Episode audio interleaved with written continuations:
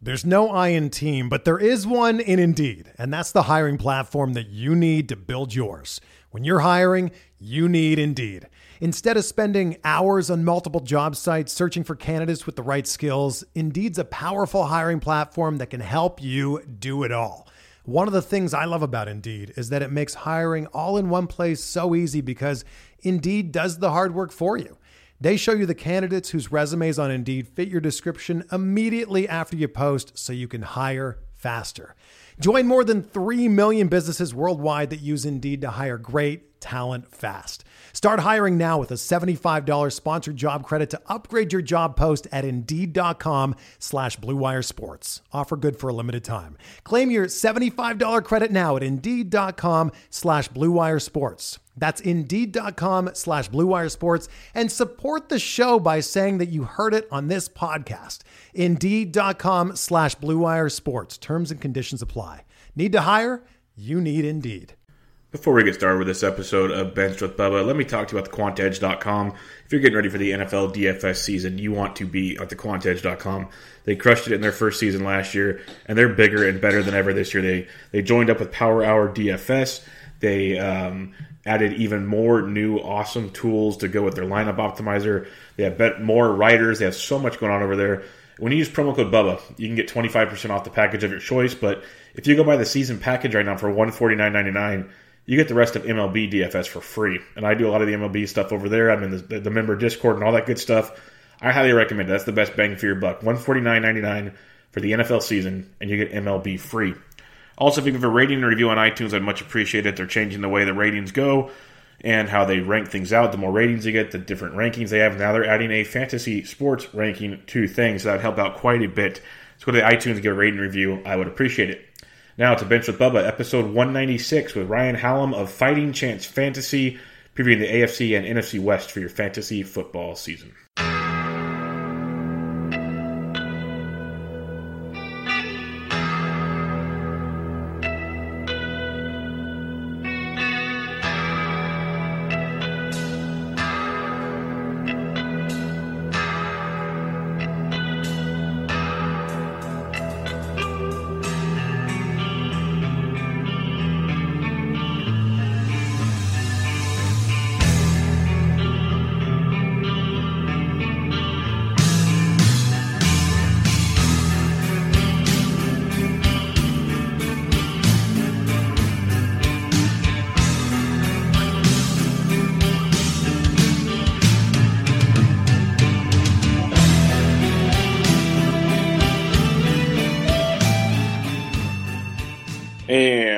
Back, everybody, to another episode of Bench with Bubba, episode 196, diving back into the fantasy football landscape uh, with our last divisional previews, AFC and NFC West.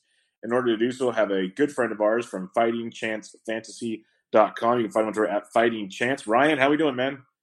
Great, Dan. Thanks for having me on. Uh, always love joining you to talk some sports. Yep, always a good time. Uh, really looking forward to this you guys have a lot of good stuff over there and a lot of good people. Before we get rocking and rolling into this, why don't you let everybody know like what you guys have going on over at Fighting Chance? And you guys have more than just sports. It's great. Yeah, we you know we're we're you know knee deep in football now. We've got a good number of articles out there. Uh, we're conducting a mock draft tomorrow, an industry mock, so I'll have that article up with the results hopefully by the the weekend.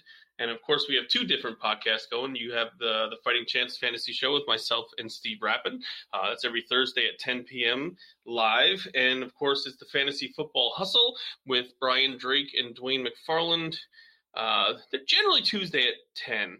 Uh, they, they they jump around a little bit, but you can find them on Twitter. He's Drake, at Drake Fantasy, and of course Dwayne McFarland. Uh, you can find him as well. So we have two podcasts going uh, as well, and just Oh, like you said, some some different stuff. Uh, you know, I do a fantasy box office game with uh, summer movies and their opening uh, box office, and and who you know people drafted movies and whose you know combo has the the best opening weekends. I do. You know, CBS show Survivor. I turned that into a fantasy game. Oh, I didn't turn it. I didn't. Not like I came up with the idea, but I, I run a league for that too. So there's always something going on over there.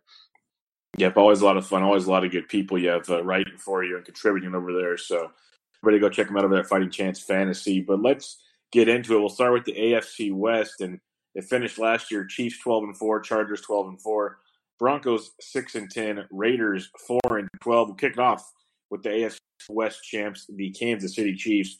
One of the best offensive offenses we've seen since probably the greatest show on turf, or the Rams from last year.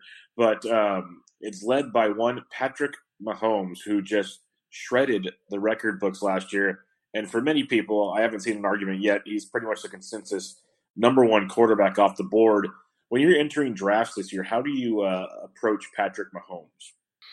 I'm probably not going to approach Patrick Mahomes. Uh, most of the drafts that I've done, I've seen him go, you know, second, third, at the latest fourth round, but mostly the second and third. And honestly, I think you're paying for pay, sorry, paying for his ceiling. Uh, it was a magical year last year, 5,100 yards, 50 touchdowns.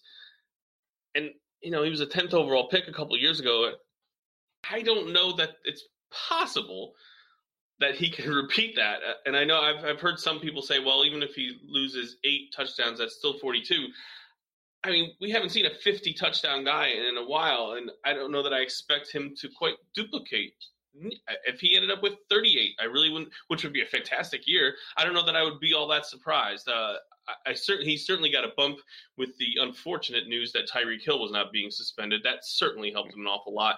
Uh, but I, I think Andrew Luck is right there with him for number one, if not slightly ahead. I think Luck has got a real shot at 40 touchdowns, and I think he's got a shot at unseating Mahomes as the number one. I like the, the boldness on that call there because I agree. I'm pretty sure most agree that regression's coming, but going from 51 even to 40 would be a heck of a season. And I, have heard a lot of the things you've heard, I think, as well. Or well, if he does, you know, 25% less, it's still the number one quarterback. All, all this, all this stuff, and that's all fine and dandy. And it's probably very true, and he's very good. But where he's going is a very high price tag. And you mentioned Andrew Luck, who we already knows in an offense that's going to throw it a lot. We already know he knows the offense very, very well for his whole career. He's got T.Y. Hilton. He's got some other new weapons. Uh, there, there's a lot to like with Andrew Luck. So if you are somebody that takes quarterback early, I usually don't. But I, I like the idea of maybe waiting a, a round or even a half a round or whatever, not jumping on a Mahomes and going for a Luck if that's your style. Because Mahomes is good and all but you're asking quite a bit. And one thing, I haven't looked at their schedule completely, but just knowing from past NFL, when you win a division, you usually play a lot of division winners the next season. So it's usually mm-hmm. tougher competition where the Chiefs usually don't get that uh, most years. So it's another thing to take into consideration with Mahomes. When we look at the receivers now, you mentioned uh, Tyreek Hill. That's uh, I, I, it's the NFL. That's all I can say. That's just mm-hmm. the NFL doing NFL things uh, he's playing, and we have to acknowledge he's going to be playing all year, and he's a force to be reckoned with when he's in the wide receiver position. You have Sammy Watkins, who many people have talked up. Is there are those the only two guys for you? Are there anybody else you're looking at? And with Tyreek Hill, we kind of have to put the off the field stuff away and assess it as this is fantasy football, and he will help you win games. Yeah, I mean, I, I just took him a couple days ago in the second round of the Razzbowl, and you know, I took a shower immediately after. But uh, there's no denying the guy's talent, his speed, uh, and his you know big playmaking ability. So if you can, uh, you know, put the uh, you know real life aside from fantasy football, he should be another fantastic player this year. Uh, I've never been a Sammy Watkins guy. I've seen he's really well before the the Hill suspension, of course, or non-suspension. He was being talked up even more. I mean, the guy's played like two two full seasons in his career. Uh, he's almost 65 receptions was his career high. That was his rookie year. And that was on 128 targets. So uh, he's just he's a low volume reception guy. 40 catches last year in in just uh, 10 games, and that's with Patrick Mahomes having a record breaking season. So Mahomes threw for 5100 yards and 50 touchdowns. Watkins got 519 of them in three touchdowns. So I, I never have understood I've never understood the hype on Sammy Watkins. He's someone when someone else drafts him, I'm like, oh, good. That's one more guy that I wanted that has a chance to fall to me. I, I want nothing to do with him. Yeah, it's crazy. I'm looking at Fantasy Pros consensus ADPs and PPR, and he's the 31st receiver off the board. Right after him, you have Dante Pettis, Christian Kirk, Will Fuller. I take all of them.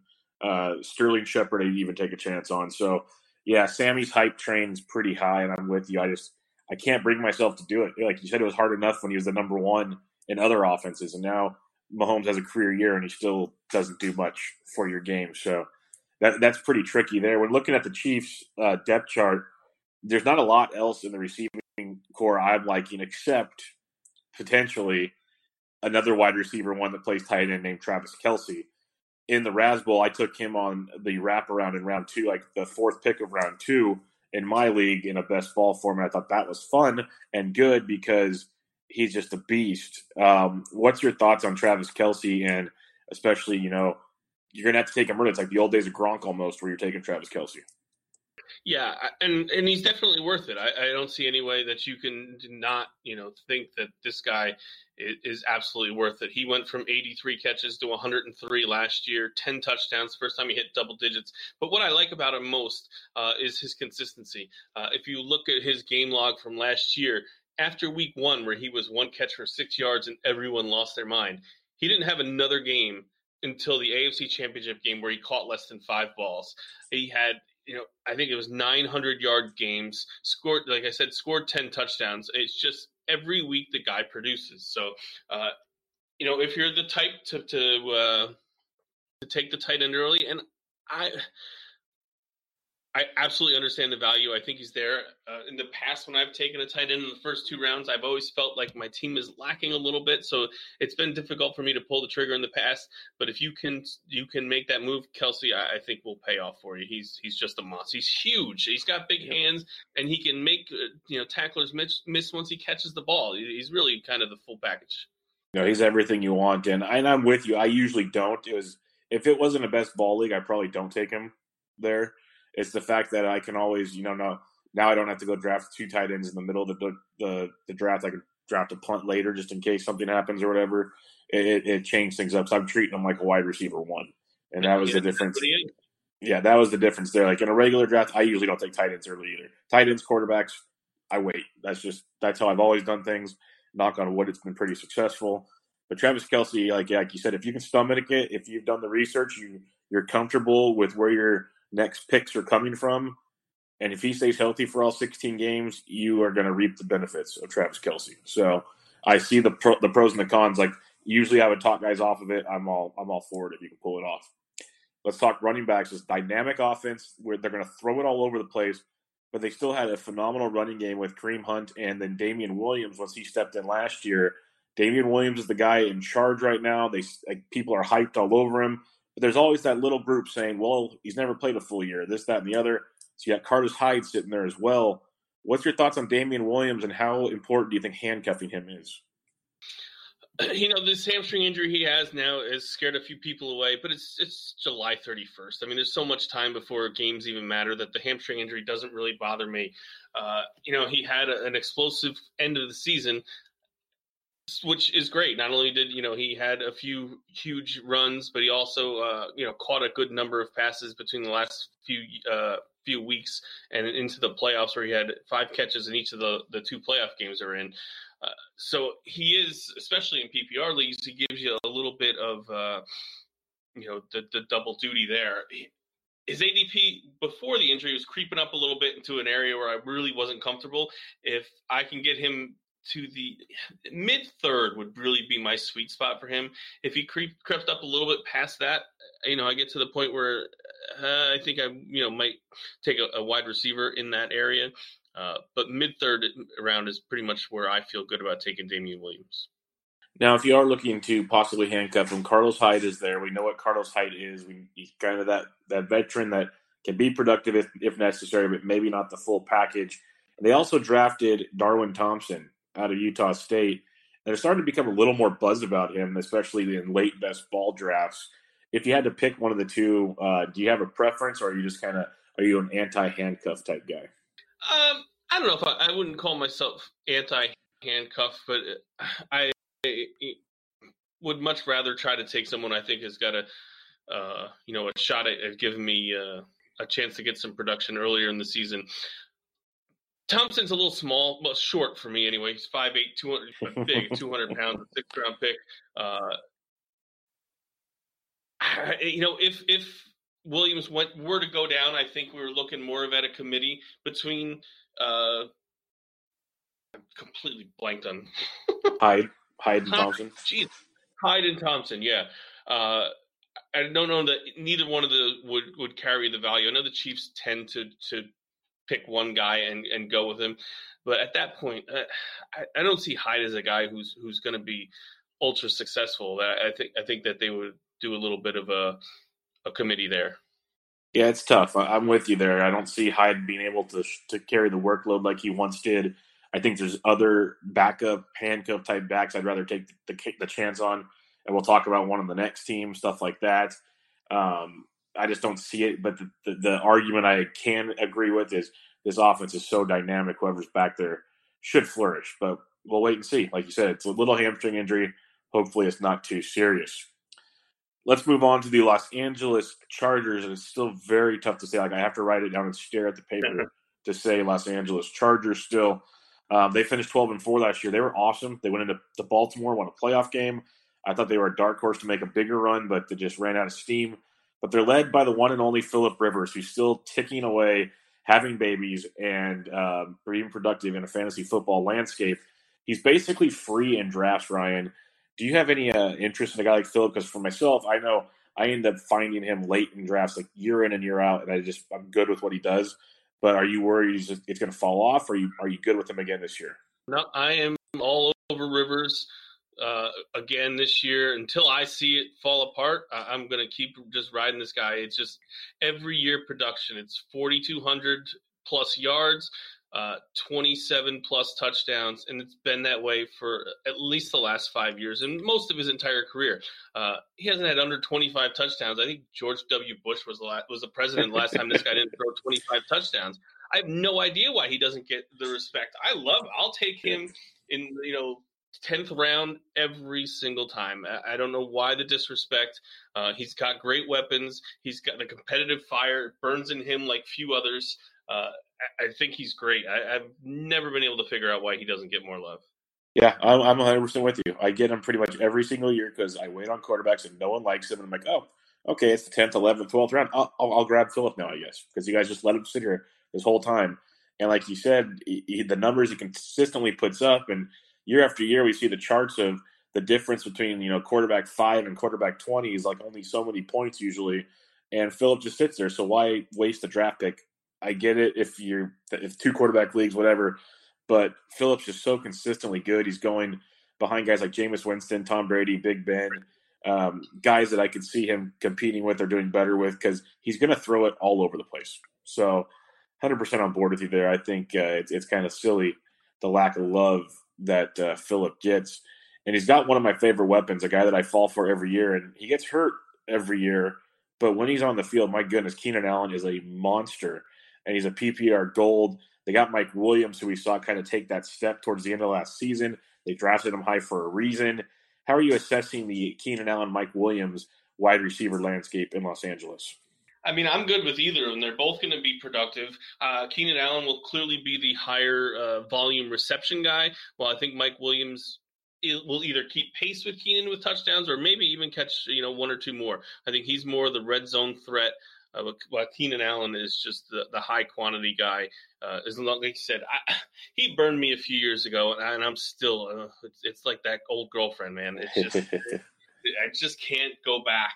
Uh, but uh, he's he's just you can't argue with the the production when he's when he's out there. Uh, he is a top ten to twelve uh, wide receiver. Definitely someone that you should you should target. And Mike Williams would be great as a you know late two or, or you're awesome as your third wide receiver. I think he's got a shot at double digit touchdowns. Yeah, it's huge. And if for some reason Keenan gets hurt again, we saw what Williams' production did last year. So he, he's a he's a big big part of this offense.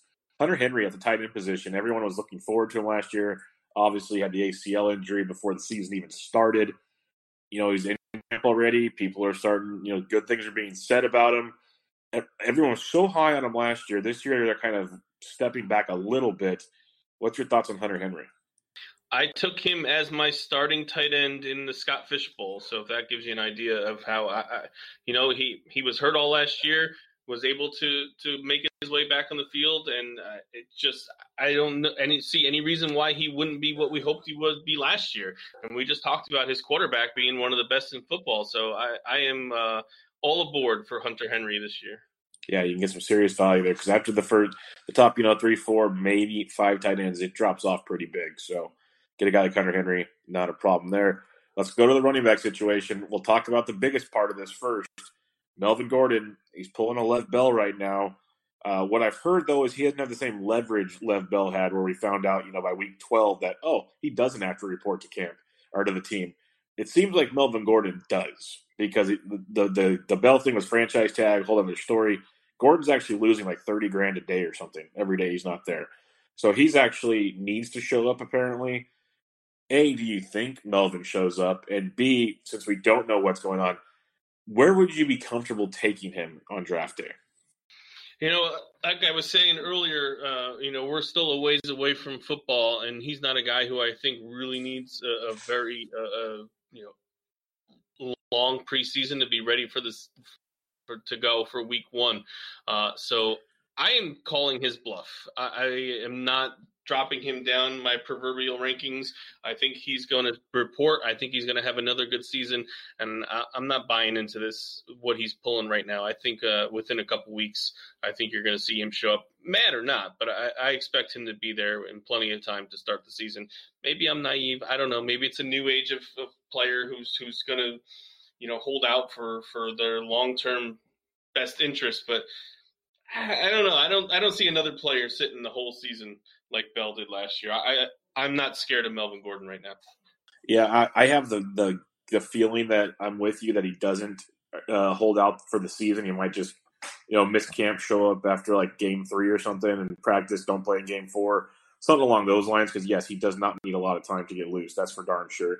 But um, I, I could see him doing that whole holdout deal. Per se, he's going to be there for 16 games this year do you where where would you have him in the top? Uh, you know, there's the top four. There's Barkley, McCaffrey, Elliott, Kamara, whoever you want to rank those. After the big four, where would you have Melvin Gordon? I'd say in the six to eight range. Uh, I think I have David Johnson fifth, and then it gets a little muddy with Gordon and James Conner and you know a couple other guys. Uh, I, I, would not hesitate to pull the trigger at six. Uh, I think you could probably argue a guy or two uh, also in there, but I think right now Gordon, I think would be my number six. I like it. I like it. Lastly, if for some reason Gordon doesn't show up, and we know if he gets hurt, they we got the Austin Ekeler and Justin Jackson train that both had their moments last year. Who would you prefer out of that bunch? If I had to pick one, it would be Justin Jackson. I don't see Ekeler being a, a not an every down back, but even a guy who's going to get 20 to 25 touches. I don't think that.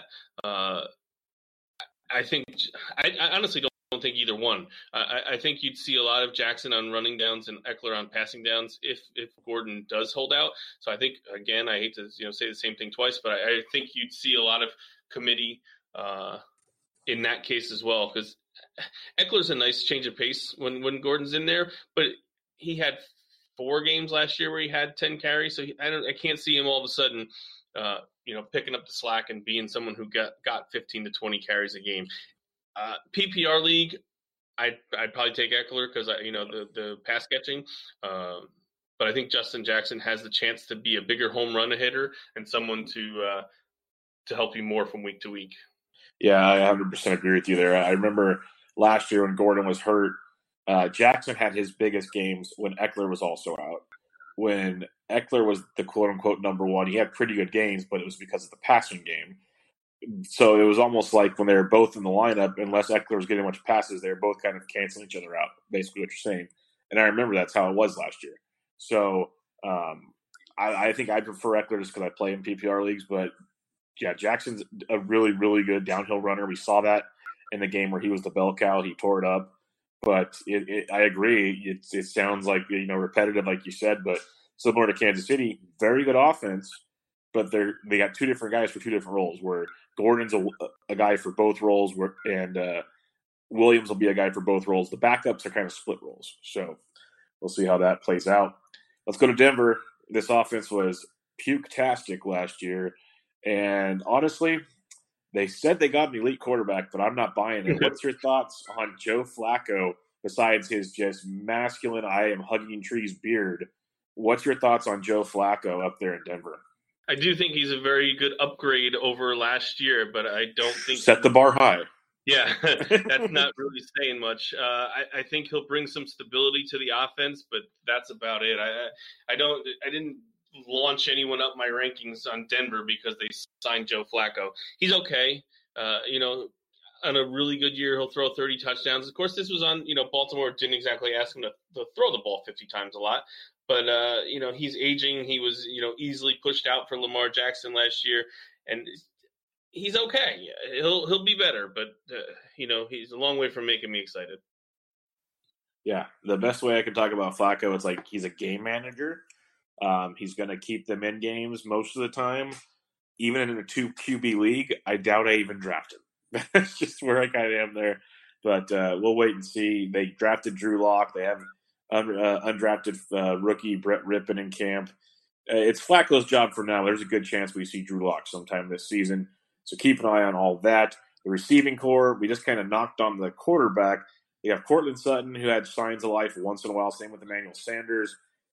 We don't like Flacco. Do you like any of the receivers? You know, Sanders is coming off the Achilles injury, uh, but you know everything so far has uh, has actually looked good. He looks like he's not going to go on the pup list. Uh, you know, 32, so it's not exactly a spring chicken, but not an old man either. Uh, but he can be an elite option when he's uh, when he's healthy. So if he continues to show that he is uh, you know on his way or mostly back from this injury, I think he's someone that's very draftable. Uh, after that, uh, I, I know people like Courtland Sutton a lot, and he was one of their higher draft picks last year, but he didn't exactly show a whole lot. You know, last year, of course, the the offense looked terrible and the quarterback play was terrible. So hopefully, maybe with a veteran uh, it will improve a little bit for Sutton. You know, he would be a, a guy who's a more of a possession receiver, but he's going to be at least my fourth or fifth wide receiver. He's not a guy that I'm going to draft with a lot of hope of, of you know really saving my season. Yeah, I'm with you there. They drafted Noah Fant uh, out of college this year. On paper, he's, he's projected to probably be their number one, if not get a, a good share of playing time by season's end. Um, we've talked about how kind of bleak the tight end landscape is after the big guys. Does Noah Fant ring a bell for you? Because Flacco has shown tendencies in the past to like his tight ends. He's certainly someone. If you have a deeper roster, I could see selecting. Uh, he's not someone that I would want to be my starting tight end. Uh, what comes into a lot of question is his blocking, which I know people say, well, there's no points for blocking, but you can't, can't get your butt on the field if you can't block for the quarterback. And you don't exactly have the most agile guy back here Flacco. So it's not like, you know, uh, he's going to, uh, you know, shake the rush if it comes around. So they really have to protect him. Uh, so that's been the knock on him so far. The hands are all are, you know very good. Comes out of Iowa, same school that did uh, Kittle a couple years ago. I know that one has nothing to do with the other, but as a 49er fan, I wanted to work in uh, George Kittle. Uh, so you know, if he's if you have a deeper roster and you can you can stash a guy for four or five weeks to see what his role might be, or if you're in a dynasty league that has a taxi squad or something like that, he's a perfect fit. Uh, if you're in a you know, regular old league with you know four bench spots, I'm probably leaving him on the wire. Yeah, I'm with you there. Uh, the last bit of discussion here for the Denver Broncos lackluster offense is the running back, which did produce quite a talented fantasy back last year in Phillip Lindsay. He's going 21st back off the board this year, which kind of surprised me a tad bit after what we saw last year, but there's there's uh, factors involved, obviously. And then you have Royce Freeman, who people thought would be the guy at some point last year, never really panned out. Reports out of camp are they're pretty happy with how he's looking this season. You know how you know early camp reports are. You take them with a massive grain of salt. Mm-hmm. But when you're looking at this running back situation, this is an area where we could possibly find some fantasy goodness. Do you like anything with Phillip Lindsay or Royce Freeman? I like Lindsay a lot. I, have been, you know, on board with drafting him. I think I, I got him in uh, a fishbowl satellite. Uh, He looked great last year. You know, he came in and, and, and kind of took the job away from Freeman. I was a Freeman guy last year. I, I, drafted him in a few different leagues, and I was and I was like, ah, he's not. This kid's not going to take Freeman's job. They they you know used an early draft pick on him, and, and clearly see how that worked out for me. Uh, but uh, Lindsay was just dynamic. I mean, the the yards per carry was just ridiculous 5.4 for the season uh, on almost 200 carries and he had four or five games where he averaged seven yards a carry uh, so I, I fully expect lindsay to to hold on to the job this year again uh, Freeman, someone you can throw a dart at in the later rounds. If you get in the double digit rounds, 10, 11, 12, I, I don't have a problem with, with taking a shot at him. But, you know, we've been kind of trashing this offense all, all this, you know, entire segment. So I don't expect Denver to throw up 35 points a week. So there's only going to be so many points to go around. And, and to me, I think the majority of them are going to go to Phillip Lindsay. That's a very, very valid point. It's tough to uh, be productive. It's like baseball you want to get closers, but the team doesn't win, so it's very tough to get saves. Um, mm-hmm. If they're not scoring points, it's tough to get fantasy points. It's plain and simple. So, uh, good point there. Let's move on to another team where the offense might be better, but it's still the Oakland Raiders. They finished four and twelve last year. Gruden, he's entertaining.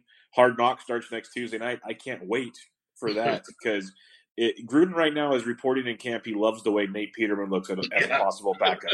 like, I'm sorry, I've never coached a game in my life. I could do better than that.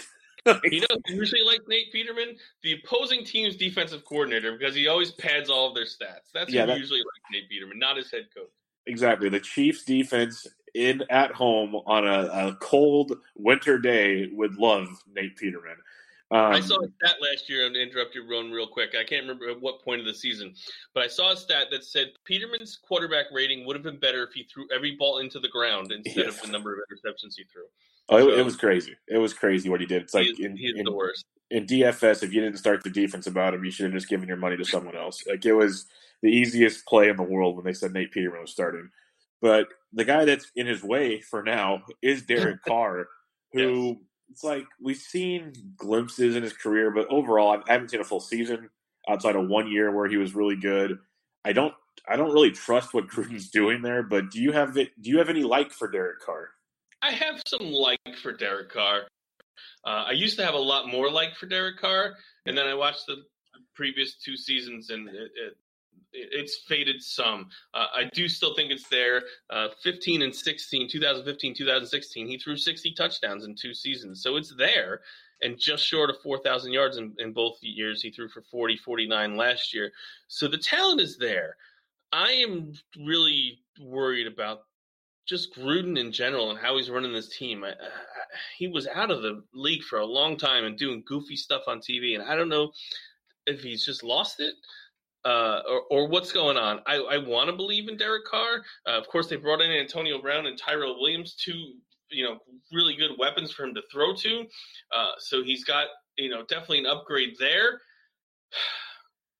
He's certainly not a quarterback one Carr. Uh, I would probably have him, you know, in the back half of the teens, the 16 20 range. I think that's realistically where he has to be with the depth of quarterbacks right now.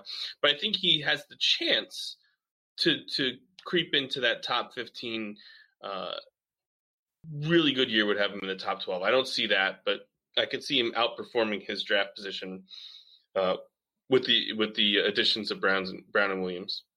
Yeah right now he's 20th quarterback off the board. So in two qb leagues which people are trending towards now he's getting drafted. He's getting he's playing on teams. He's going in front of guys like matt stafford nick foles and sam darnold.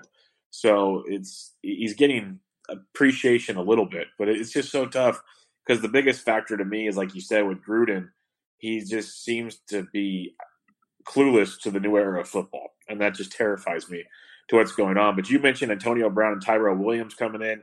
Tyrell Williams from the Chargers, Brown from the obviously from the Steelers. You know, Brown's saying all the right things. That's his boy Derek Carr, all this good stuff. But we know how that goes when he doesn't start getting the football. Ask Big Ben all about that. Um, Brown's still going early in drafts. Tyrell Williams, not so much, but he could give you some late round value potentially. How do you look at those? Do you like Carr a bit? You might like those guys, I'm assuming. Brown, I could see certainly taken in the second round. Uh, I still think he's will easily be a top ten receiver with a chance of being a top five, depending on how the Raiders' offense does play out.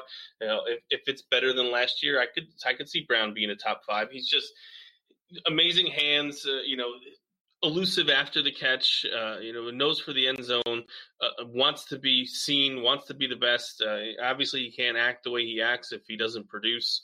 Uh, so so there's that for him. So yeah, I'm still fine with Antonio Brown. Clearly, he gets a little bit of a downgrade at quarterback. Uh, but hopefully, you know, if things don't all just implode for the Raiders again like last year, I think Brown will be fine. Tyrell Williams to me is a best ball guy. Uh, he's the kind of guy you want to target in best ball. He's not a high volume reception guy, but he's going to be the one who catches for 103 yards and two touchdowns one week, and, and you know one one catch for 12 yards the next week. That that's kind of his mo. He, I don't think he had he had one game last year where he had more than five catches. Uh, so that's what you're getting there. You're getting low number of catches, say three to four, and you're going to get five or six games where he's either going to have multiple touchdowns or 100 yards, and the rest of them you're going to be, you know, kicking salt and drinking beers. Yep, Tyrell Williams, you're looking for the yep, ball plays. Yeah, that's, that's what you're looking for. So, with you on that one, the tight end position I think should be quick here. They have Darren Waller. They really don't have a tight end. Do you agree with me there? Yeah, he's a converted receiver. He's a big dude, 6'6", 255. Uh, you know, they're saying all the right things about him. He's a he's a you know, if you're in a two tight end league, uh, uh, he's which God bless you. God you forbid if you are, um, yes. yeah, I mean, he's someone you can throw a dart at at the end, but or someone to put on your watch list and not not draft. Hey, hey, you know, watch this kid the first couple weeks and see, you know, what they're able to do with him. He's a name to to know, but not really anyone to draft. Yeah, I'm with you there. Heading to the running back position, this is kind of the most, uh, I guess, fantasy volatile name out there right now. You either love him or you hate him. But Josh Jacobs, 18th running back off the board, uh, drafted this year by the Raiders. There's a lot of love for him, like I said, but there's some people that just say there's no way he's worth this value because it's the Raiders. What's your thoughts on Josh Jacobs?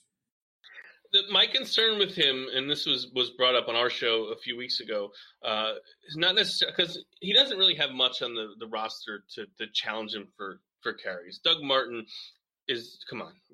I don't know how yeah. much longer we're going to go with the Doug Martin uh, idea. That's not happening. Jalen Richard is, is a pass catcher and not not much else. So Jacobs doesn't have a, a lot of of uh, you know competition for carries.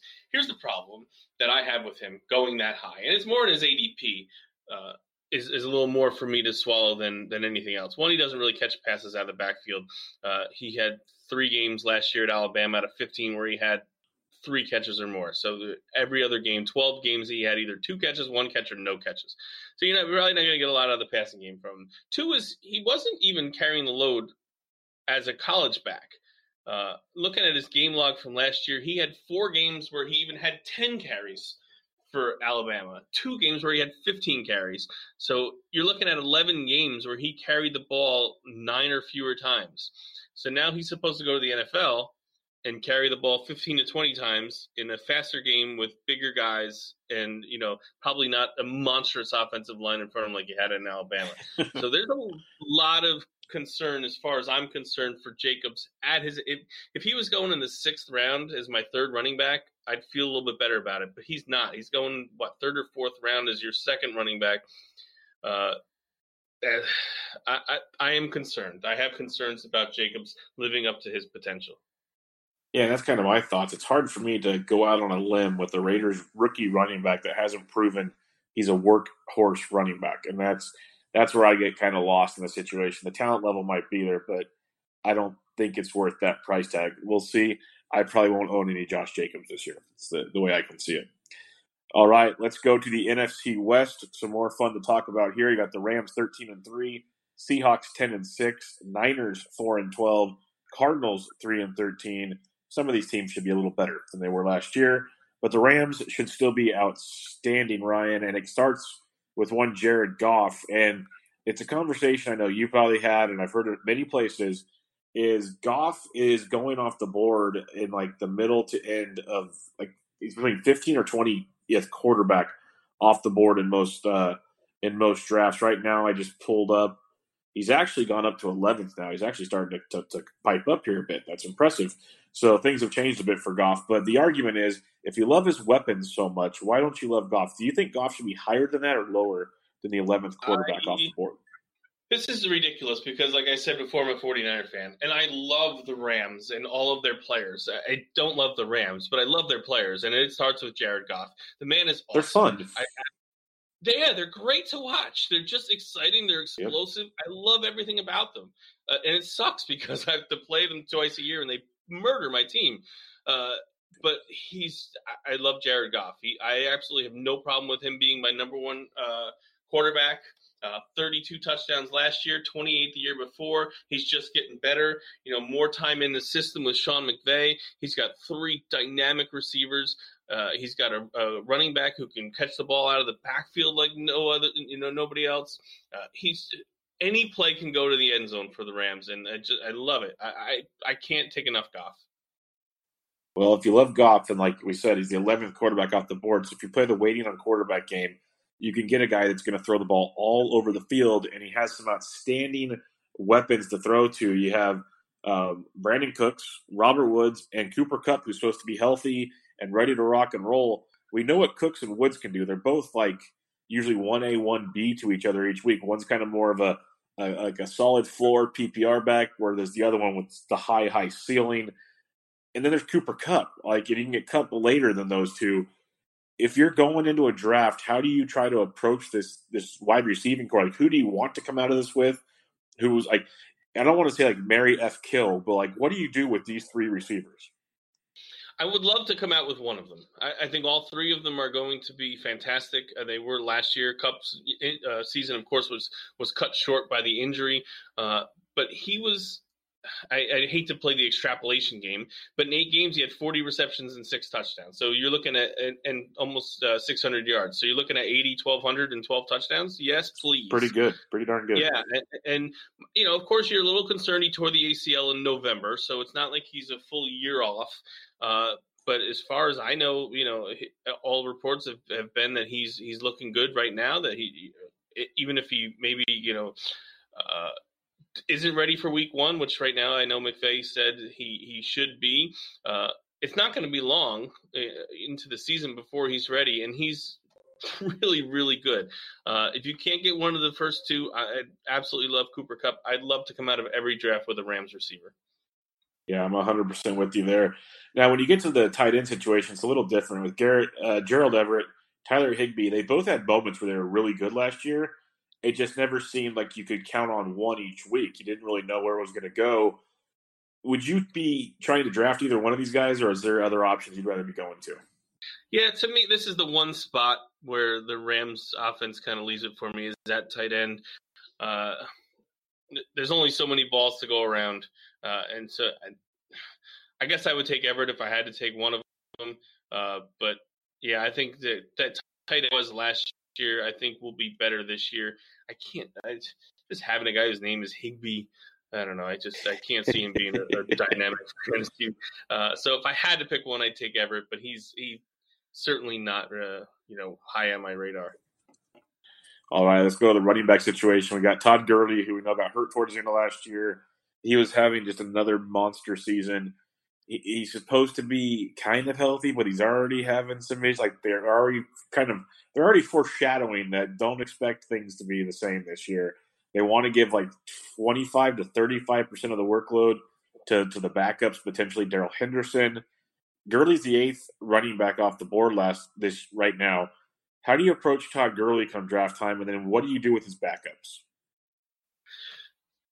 I'm going. I'm going all in on Gurley if I draft him. Uh, here's why. I mean, uh, say he does 25% less. We we played this game with with uh, Patrick Mahomes earlier. He's still having a fantastic season. Uh, you know, he had 21 total touchdowns last year. So 25% less is still 15 touchdowns. Uh, he had 60 receptions. That's 45 receptions. Uh, still a thousand yards, uh, and he did miss those couple games. So I love Gurley. Uh, of course, there's there's some risk there with this arthritis in the knee, uh, but you know, fantasy football Twitter was was you know pitter patter about this. Uh, you know, four or five weeks ago, and it was like I, I didn't understand. These reports were coming out of nowhere. Like they weren't news reports. No, it was people on the internet saying, "Well, his days as a, as a bell cow are over." Who said? Nobody said that. No one. Rams didn't say that. There's no doctor who said that. It was just we had nothing else to talk about, so people were projecting things about Todd Gurley. Uh, I love to watch this guy run.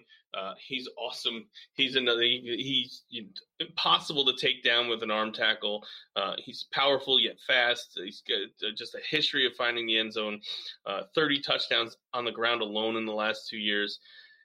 The injury concern is real. I'm, I'm not going to deny it. I'm not going to say if I draft him that you know I'm not watching you know every week to say oh God I hope he comes out of it.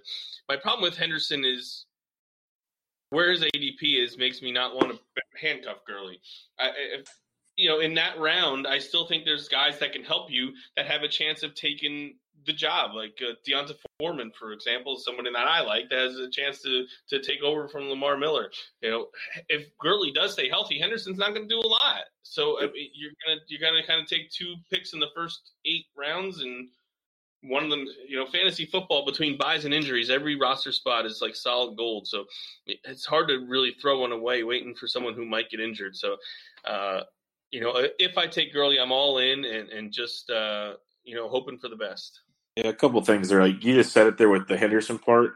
For me, when you're taking a handcuff, if you take him in like round 12, 13, okay. But yeah, Henderson's got to go so early. It's just you're wasting – valuable draft Like, like that's a really good wide receiver three, probably right there, or right. a good running back three that's actually starting for a football team. Like those are things you're missing out on by taking Henderson, who you might not even play the entire season.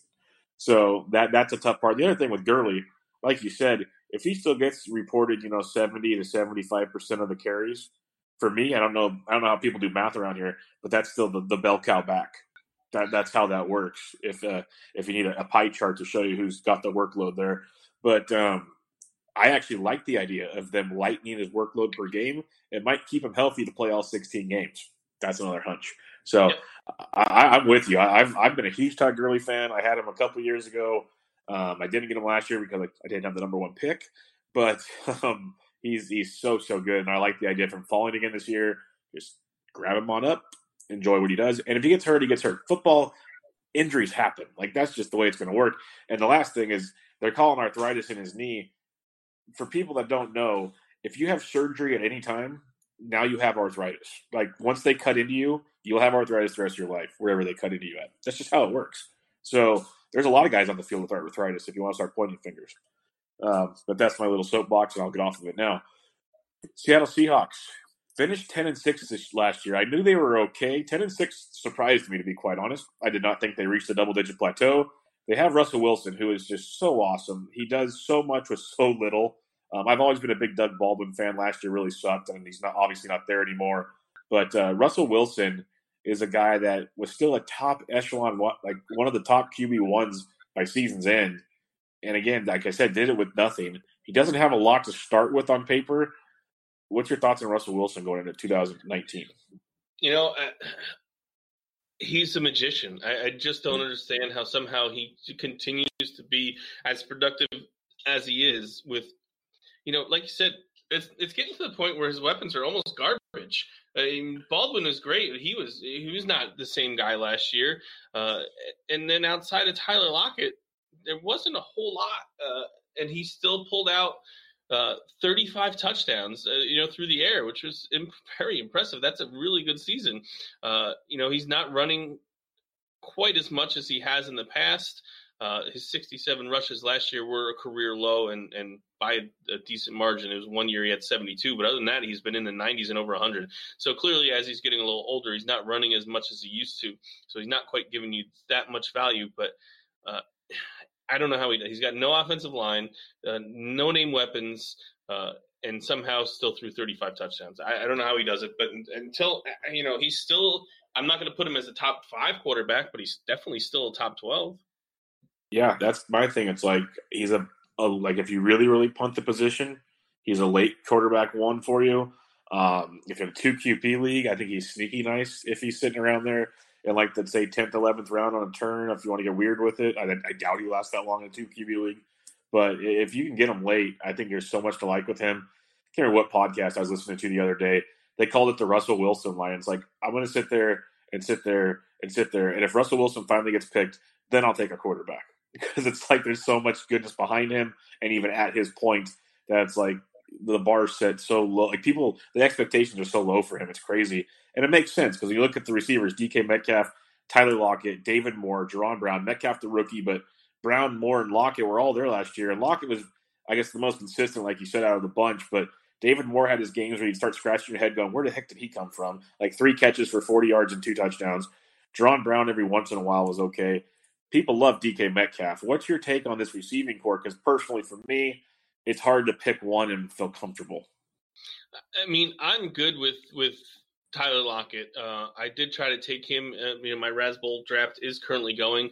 Uh, I tried to take him, I think, in the fifth round, and I was sniped by our good friend Justin Mason right before, uh, so I wasn't able to get him. But I, you know, he's kind of been a breakout waiting to happen for a couple of years. Uh, so I do think, especially with uh, Baldwin now gone, I, I do expect Lockett to have a very good season. Not 100 catches by any stretch, you know, maybe 80 catches, but I think he's got a shot at having double digit touchdowns, uh, you know, 1,000 yards, maybe 1,100 tops. So I think he'll, he'll be a pretty decent wide receiver, too. Uh, and then after that, uh, there's there's not a lot. I think it's going to be a lot of guys contributing. It's going to be. I, I have no love for Jaron Brown. Not a big fan of David Moore. Uh, DK Metcalf, we'll see. Nice abs, dude, but you know you got to learn to run a route in the NFL and, and catch the ball. You know you're not going to be. I, I, guess every you know half the wide receivers are pretty boys, so maybe maybe that will play. But uh, you know, Pete Carroll's not going to stand for that crap. No. Uh, and I don't think he will rule Russell Wilson. I think it, this kid's going to have to get himself straight, learn the playbook, learn to run a few routes, and, and you know put his shirt on right. Yeah, I'm usually not a big fan of rookie uh, wide receivers to begin with, and um, what with the persona he has brought to the field, I'm even less of a fan of him. Like I love Russell Wilson, and we've already kind of professed our, our like a, a, appreciation for what he does. But DK Metcalf, like you said, I don't think Russell's going to appreciate him very much unless there's more behind the scenes we don't know about there because it just doesn't seem like the the right connection. Um, tight end position, you know, Nick Vannett, Will Dissly, they had their moments last year personally, I don't think I'll be touching either one of these guys. Do you have any interest in the tight end position? Absolutely not. Nope. Yeah. All right. The running game, though, this is what they do because this is why what Russell Wilson did throwing the ball is even more impressive. Is they pound the living daylights out of the rock. Chris Carson, Rashaad Penny. Rashaad Penny had a couple games. We thought he'd be number one, but he wasn't. Carson was awesome when he was healthy and had the number one role. I think Penny will get some love again this year. But as much as they want to run the ball, like literally 35 to 40 times a game if they have it their way, um, they both can be productive. How do you assess this running back situation in Seattle? To me, I'm taking when appropriate in the appropriate spot. I'm taking Chris Carson, and I'm fine with it. Like you said, he uh, he ran the ball very well last year, and this, of course, the the Seahawks are going to run the ball uh, a lot again this year. Penny, when given the opportunity later in the season, because early in preseason and early in the season he was awful. Uh, after the bye, had a couple games where he looked okay. Uh, you know, people are taking that and then extrapolating like, oh, he's a first round pick. Uh, he's certainly going to, you know, be a lot better this year. I, I thought it was stupid that the Seahawks picked him in the first round. Uh, I think he'll get some run, but I think Carson is going to be the guy who gets the vast majority of it, and I think is going to be a solid uh, running back two on your team. Uh, Penny's a guy you can get in the you know maybe the eighth, ninth, tenth round, and and you know maybe hope you get a wild card or, or you know catches some ball out of the backfield. But without a Carson injury, I don't, I don't think Penny is going to have huge fantasy value this year. Okay, good to hear. Because yeah, I've heard some hype on Penny. I love Carson. I think I think he's going to be a great, great running back and where you can get him in a lot of drafts. Like right now uh, in PPR, according to Fantasy Pros ADP, you're getting Carson 27th off the board. He's going after guys like Mark Ingram, Sony Michel, Kenyon Drake, James White. Then goes Chris Carson. Like those guys are good. Don't get me wrong, but that's some serious value. That's like you said, running back two. If you're aggressive with running backs, that's running back three in some leagues, and that's that's depth with Chris Carson because they are going to run and run and run in Seattle. So that, that's and uh, that's pretty... carry the load. I mean, he had like yep. five or six games where he, you know, had twenty plus carries, and one was yep. thirty against the Cowboys. So he's already, you know, proven that he can handle being the every down back. Yeah, and he can even throw in four to five catches on some games too. Like he's he's the total package back there. I'm kind of surprised by that draft value, to be honest. All right, when I was planning out my schedule, and I knew I was doing the NFC West on this one, that's when I contacted you. I said, okay, I always try to get guys that have a team on the in the mix here somewhere. I know your your Niners love. I'm out here. I'm I'm a couple hours from San Francisco. I've gone to many games in San Francisco. They're like my my second team since I live out here. The Niners were disappointed last year, and it all started when Jimmy G got hurt. Jimmy G's healthy this year. Are we mm-hmm. buying back in? Because last year, before the season started, it was the Niners are going to have a shot in this division. Are we back in with Jimmy G? Well, I don't think they have a shot at winning the division as long as the Rams are there, and I don't know that they'll. Okay, wild card, wild card. I think that I mean, if he stays healthy, yeah, I think they got a real shot at the wild card. I mean, hopefully Garoppolo is that guy that last six games from two years ago uh, looked not great, but pretty decent. You know, in, in the couple games he before he just wouldn't run out of bounds and tore his ACL. uh, but yeah, he's certainly the the future. Uh, and the well, the present, I would say. Uh, I have his jersey, so he better pan out. And they, they also brought in a bunch more weapons for him. So I, yes, I think did. you know the offensive line is is not fantastic, but it's a long way from bad. Uh, it's all there. It's just a matter if if it comes together. Am I drafting Jimmy Garoppolo as my starting quarterback in a fantasy league? No, I'm not. I, I just I, I, can't off of six games and and a missed season last year. There are too many good quarterbacks uh, I can name 12 that I would feel more comfortable with than him. I, I have all kinds of man love for him, but it's fantasy. I got to play with my head, and he's a magnificent second. But I, it's boy, unless you're taking two real quick, which I think is a mistake. Uh, I don't think he's going to be in drafts. Shouldn't be a top 12 quarterback. I'm with you. He's uh, the only way he goes in drafts is if you're in a, a homer league. Like I'll probably my home league coming up here. It's like 80% Niner fans, Jimmy G will be, get drafted at the starting quarterback. That's just how it's going to go. And I'm going to laugh the whole time while I'm sitting in my chair. But um, other than that, yeah, he shouldn't get drafted in a lot of leagues. He's, single quarterback he's, my, he's my second quarterback in my fishbowl league. Uh, but I also drafted Nick Mullens. I handcuffed a quarterback in that one. Uh, but I don't Mullens, hate that. That's not yeah, bad because Mullens is good. Yeah, yeah, he showed he showed all kinds of of, of uh, talent last year. Uh, I thought they might trade him in the offseason to get you know capitalize on his his. So if Jimmy goes down, you know you, you you have Mullens clearly as a guy that should be picked up. And the good thing for I'm sure we're going to talk about the rest of the team. The good thing for them if Jimmy goes down, it's not death to everyone else's value because Mullens yep. clearly showed he could run this offense last year. Exactly. And let's talk about some of those weapons. We'll start with the one, Dante Pettis. Now, when he was drafted, I was pumped. A lot of people were like, "What are they doing getting a kick returner?" I was like, I was "No." well, you were that guy. I was pissed. Yeah, I'm like, "What the hell did we just draft a kick?" I, I just I didn't see the point. But God, I, he changed my mind last year. I love his like ability to kind of the short slot pass routes that you know the kind of stuff that um, Shanahan likes to run. I liked what I saw with Pettis, and he started. He did deep routes. He did it all last year. I love. So him the, the, the hype is the hype is up now. Like people are on onto him. What's your thoughts on Dante Pettis coming into this year now?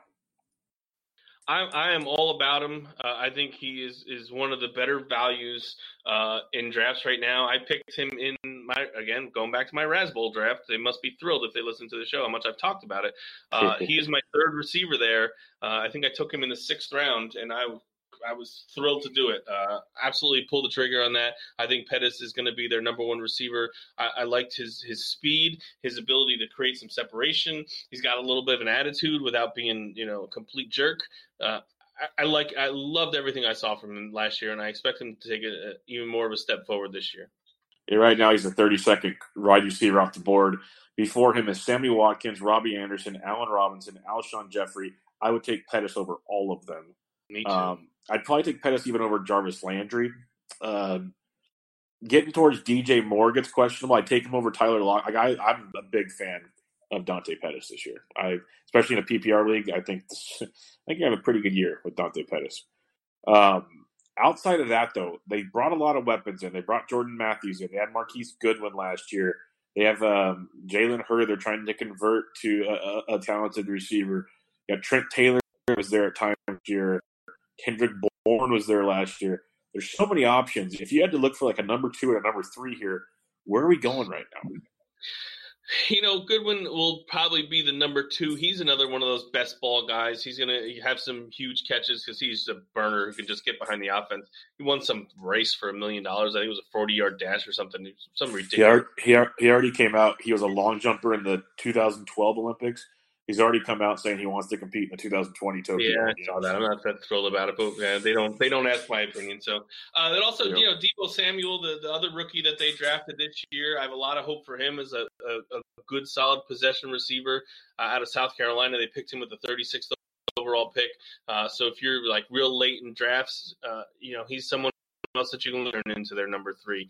Uh, like you said, a lot of a lot of names, but not a lot of uh, real, you know, guys that you exactly household names. Yeah, but what do you need these household names for when you have Dante Pettis and at tight end you have George Kittle, who is just amazing. Like outside of Kelce, it's like Kelce, Kittle, Ertz is like the top three. I got Kittle right behind um, Kelce. I think he's that talented. Um, Mullens loved him. Garoppolo had a little love with him before he got hurt the previous year. What's your expectations for George Kittle this season? Well, clearly don't expect him to beat his own record of you know yardage by the tight end that, that he hit last year. But I clearly expect another huge year from him. Uh, the the guy's great. Uh, he's you know he's very competitive. Well, the thing I love about him is not only his hands, but his uh, you know I don't know how much you watched 49ers last year. It sounds like a decent amount. What he was able to do was he took a, took a 10 yard pass and took it 75 yards. I don't his, know how many. His times. YAC was crazy unbelievable. And he's yeah. just this big, huge white guy ambling down the middle of the field, and somehow he's outrunning everyone, and no one can take him down. I, it was like time after time after time, he would take this, you know, this short pass, and just next thing you know, he was in the end zone, and I don't even know how he got there. But uh, he is he is fantastic. I love him. Uh, I think the sky's the limit. Uh, I, again, I don't expect him to do the 1,375 yards again this year. Uh, I do expect his five touchdowns to go up. Uh, you know, I would think 80 1150 and, and seven or eight touchdowns is clearly very possible. Do you take Kittle over Ertz? It's real close. I think I take Ertz, but I think it's almost a, it's a it's a toss up. I know you know Philly has Dallas Goedert there also at tight end, but Ertz is just the guy never drops the ball, and he's just it's just a huge target, and just whenever they need a catch, they always seem to go to him. So he's definitely different from Kittle in that you know where I say Kittle you know runs down the field and all of a sudden he's in the end zone. You're not going to get that out of Zach Ertz, but it just the reliability is is just second to none with Ertz. So I, I have him just just slightly in front of Kittle. I, I would love to see Kittle finish in front of him, but uh, I would take Ertz first. Yeah, that safety net's that's huge there. Uh, let's talk about the running backs. This one is just depends on what day of the week of how this is feeling. But they brought Tevin Coleman in, who obviously knows Shanahan's offense. Last year they brought Jerick McKinnon in. Then he gets hurt, so we never got to enjoy Jerick McKinnon. He's on the, the PUP list, but all signs point to he'll be okay for the start of the season. You have Matt Breida, who was amazing uh, when he was healthy, which was when he was healthy. Then there's the other backups, but the main three is Coleman, McKinnon, Breida what are you doing with these guys? Because I think they all have points throughout the year where they're going to be productive. But going into the season, how do you look at it? Uh, here we go back to Razzbowl again. Guess who I picked? I picked Tevin Coleman today. Uh, so he to me is the lead guy. Jerick McKinnon, I, I, you know, he came in as as the big, uh, you know, free agent signing last year, and of course tore his ACL, and before it was like the last practice of the year. I just had the flare up. Like you said, he's on the PUP, but looks like he's going to come off uh, before the preseason even starts. So, but Coleman, like you said, has some has some history with uh, with Shanahan, and he's also a great pass catching back. He's not going to be the uh, you know he's not going to get 20 carries. He's probably not going to get 15 carries, but if he can get 10, be productive with them, and catch four or five passes, I think he's going to be. Uh, He's going to be the guy that you want to own out of the three. I love Matt Breida. Uh, he, he's tough as nails. He he tries harder and wants it more than than most people in the NFL. He is by far getting more out of his talent than he probably should. Uh, sometimes I wish when he got hurt he would just stay off the field because I think it hurt him more to come back in and get hurt again than if he just kind of maybe sat out a week. Especially you know last year when the 49ers weren't going anywhere. I love his grit. I love his toughness. Uh, I love his elusiveness, uh, but I expect you know unless and certainly doesn't seem like they're going to cut McKinnon as, as, some people were talking in the offseason. If all three guys go into camp, I, I, don't know that I expect Breida to get enough work to be as productive as he was last year. Uh, again, we've talked about the NFL. Someone's probably going to get hurt, and that'll shake this out a little bit better. But right now, uh, if I had to take one of them, I'm taking Tevin Coleman. Let me ask you uh, this one. So in my Razzbowl league, We're in round 11th. I'm the ninth pick, and so we're like midway in round 11 right now. Jerick McKinnon is still on the board. This is the best ball format. I have looked at taking McKinnon the last three rounds, thinking he's going to have a big week here or there. Where would you, what would you do if your pick came up and he's been sitting there this long? Eleventh round, yeah, I think he's definitely worth a, a, a, spot there. Like you said, especially the best ball. I mean, if you look back at the year he had in Minnesota, uh, and yeah. he was really, you know, pretty good before he came over. So uh, I, I expect some production out of him. He certainly seems to to you know have his spot in the offense. If they were going to get rid of him, they would have done it by now. Uh, I, I, think so. You know, eleventh round, I think he's definitely worth a shot. Yeah, I'm with you there. That's why I've been like looking at him over and over. I'm like, okay, I'll wait. He's still sitting there. It's like I, am to have to take him eventually. Like this is just crazy. Uh, even if he doesn't pan out at this point, it's it's the value the, the chance to me is worth it. All right, let's go to the final team, the Arizona Cardinals. They had the number one pick this last year. They have a new coach that I think, man, I think I graduated high school and he might not even been in middle school yet. No, he's probably way younger than that. Yeah, he's a youngin. They got a quarterback, and everyone knows who he is. Kyler Murray of Oklahoma, number one pick, spurned the Oakland Athletics. So many storylines. He's the 12th quarterback off the board right now, right behind Jared Goff, before Big Ben, Brady, Winston, Rivers. What are your thoughts on Kyler Murray this year? I don't want him as my number one. I, I know a lot of people. I've seen him go as high as like the eighth quarterback off the list. I, I, I have a hard time with that with a guy who almost played baseball and, and you know had a wonderful college career, uh, and clearly with Cliff Kingsbury comes into an offense that's supposed to be you know just like Madden style, where they just you know run more plays than anyone. He's got a good number of weapons, but there's a lot of new pieces there, or pieces coming back from injury that scare me a little bit. It's going to take a little time for this to to all click. Uh, for him to be my number one, that that's. Uh, I, I mean, I guess if you're gonna, if we're all the way back to the show when we talked about Phil Rivers, if you're gonna get Phil Rivers as your number two, uh, all of a sudden I feel a lot better about Kyler Murray. Uh, but he scares me if he's my going into the season projected to be my every every week starter. I have to ask it. I know they're going to separate times. Like I said, Murray the twelfth off the board. Um, two other guys that I think have interesting. I might be comping them wrong but Mitchell Trubisky at 18, he can use his feet a little bit. He can throw a lot. And Josh Allen, 22nd off the board. Do you prefer Kyler Murray over them, or do you think it's a lot closer than it sh- than, than people are drafting it wise? If that makes sense. I am a huge Mitch Trubisky fan. Uh, shh, don't tell anybody that I'm drafting with. Uh, but I think this kid is just scratching the surface. I think he's going to be a very good uh, NFL quarterback. Like you said, he gives a little bit with his legs uh, to to complement what he can do through the air. I, I really really like him. Uh, him or Kyler Murray is a tough one. Um, I'll probably let my love of Trubisky come out and, and say I go with him, uh, but it is very close. Uh, Allen, you know, my my my podcast partner Steve Rappin and I have argued over him a lot. He doesn't like Josh Allen basically because he couldn't hit you know the broadside of a barn with a, a, a football. Uh, but of course, his running ability, uh, you know, counteracts that. They they brought in a few dis- different weapons, and, and he put up fantasy points last year when he was a starter. You can't argue with with the facts. Um, but I, I, I would definitely take Murray and and uh, Trubisky over Josh Allen. You know, Allen and and Lamar Jackson are, are so dynamic with their legs, but I still tend to focus on the guys who are, are going to be more consistent with their passing numbers. And maybe that's wrong.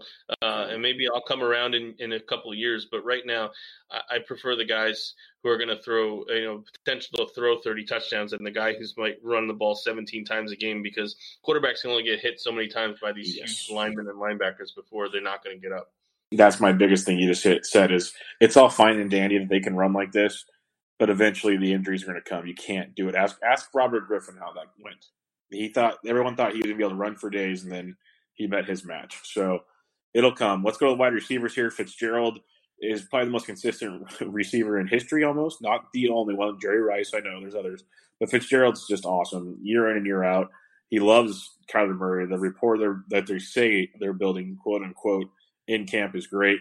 And then Christian Kirk, uh, I liked him last year as a late round target. He, he, he was more of a, a, waiver wire guy late in the year, and he had his moments. Reports out of camp, things look great early on. You got Fitzgerald, you got Christian Kirk. How are you looking at those two? Uh, I probably even, even like Kirk a little bit better, and that's maybe just you know ageism, I guess, with Fitzgerald just being around so long. Uh, I, but like you said, I mean, a rookie quarterback there's there's not much better than than a uh, you know safety net for a rookie quarterback than Larry Fitzgerald. I mean, a lot of rookie quarterbacks tend to like tight ends, but man, you're looking at number 11. How can you not throw him the ball? You know he's going to come down with it. You know he's going to give it his all.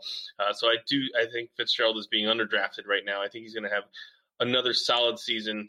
Uh, it's got to be better than it was last year. That you know the the team was a just a complete just disaster. So I do expect to bounce back from Fitzgerald, especially in the touchdown numbers.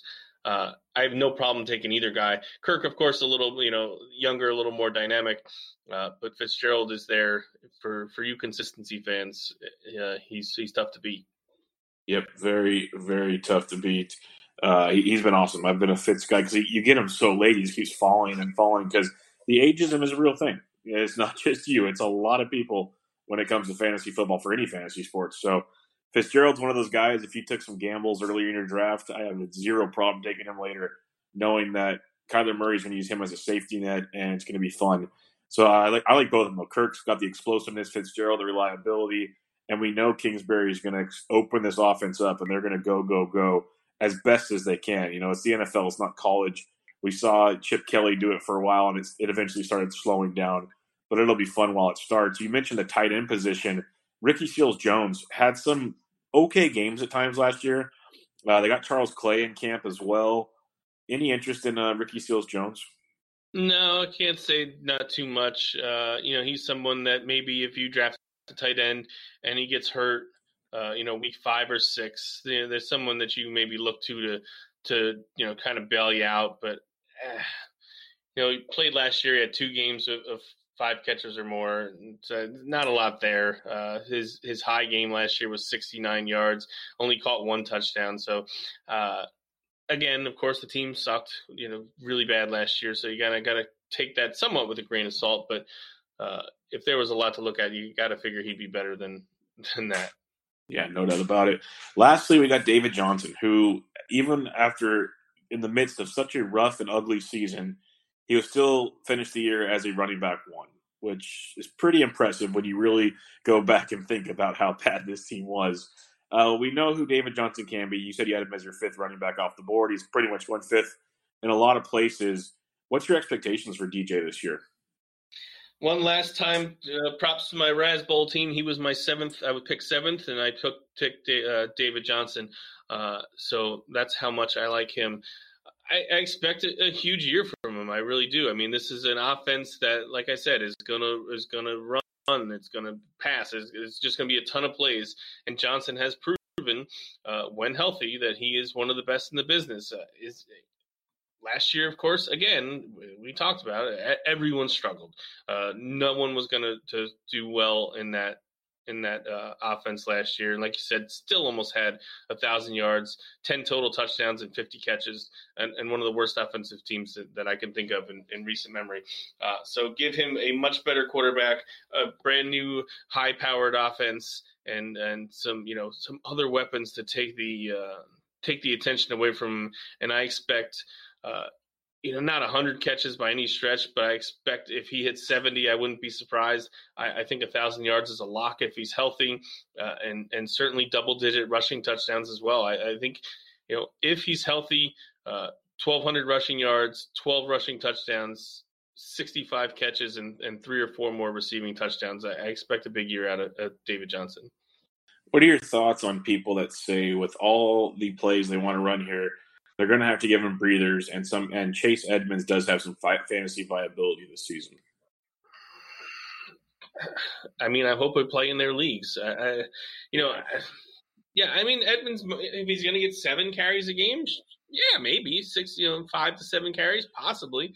But that I don't think that stops Johnson from getting 18 to 22. Oh no, I'm uh, not know. talking. I think Johnson still gets his. I'm saying they're talking about they're going to be running so many plays Edmonds will be on the field more than most backup running backs that he might have fantasy viability.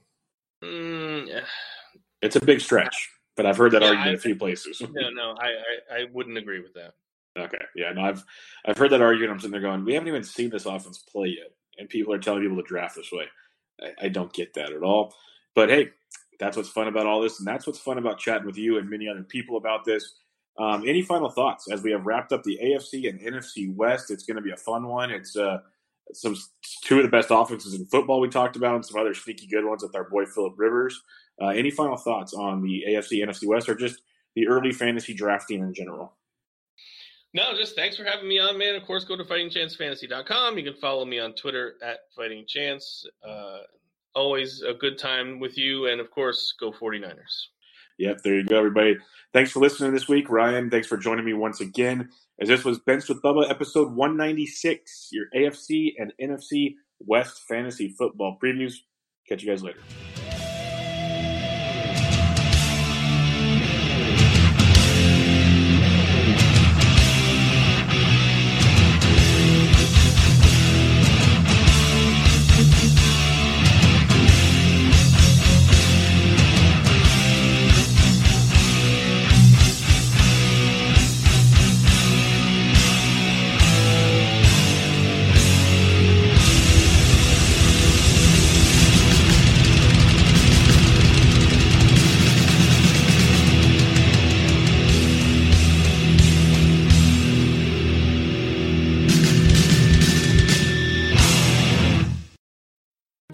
Better with a home policy from American Family Insurance because you'll feel protected no matter how the wind blows.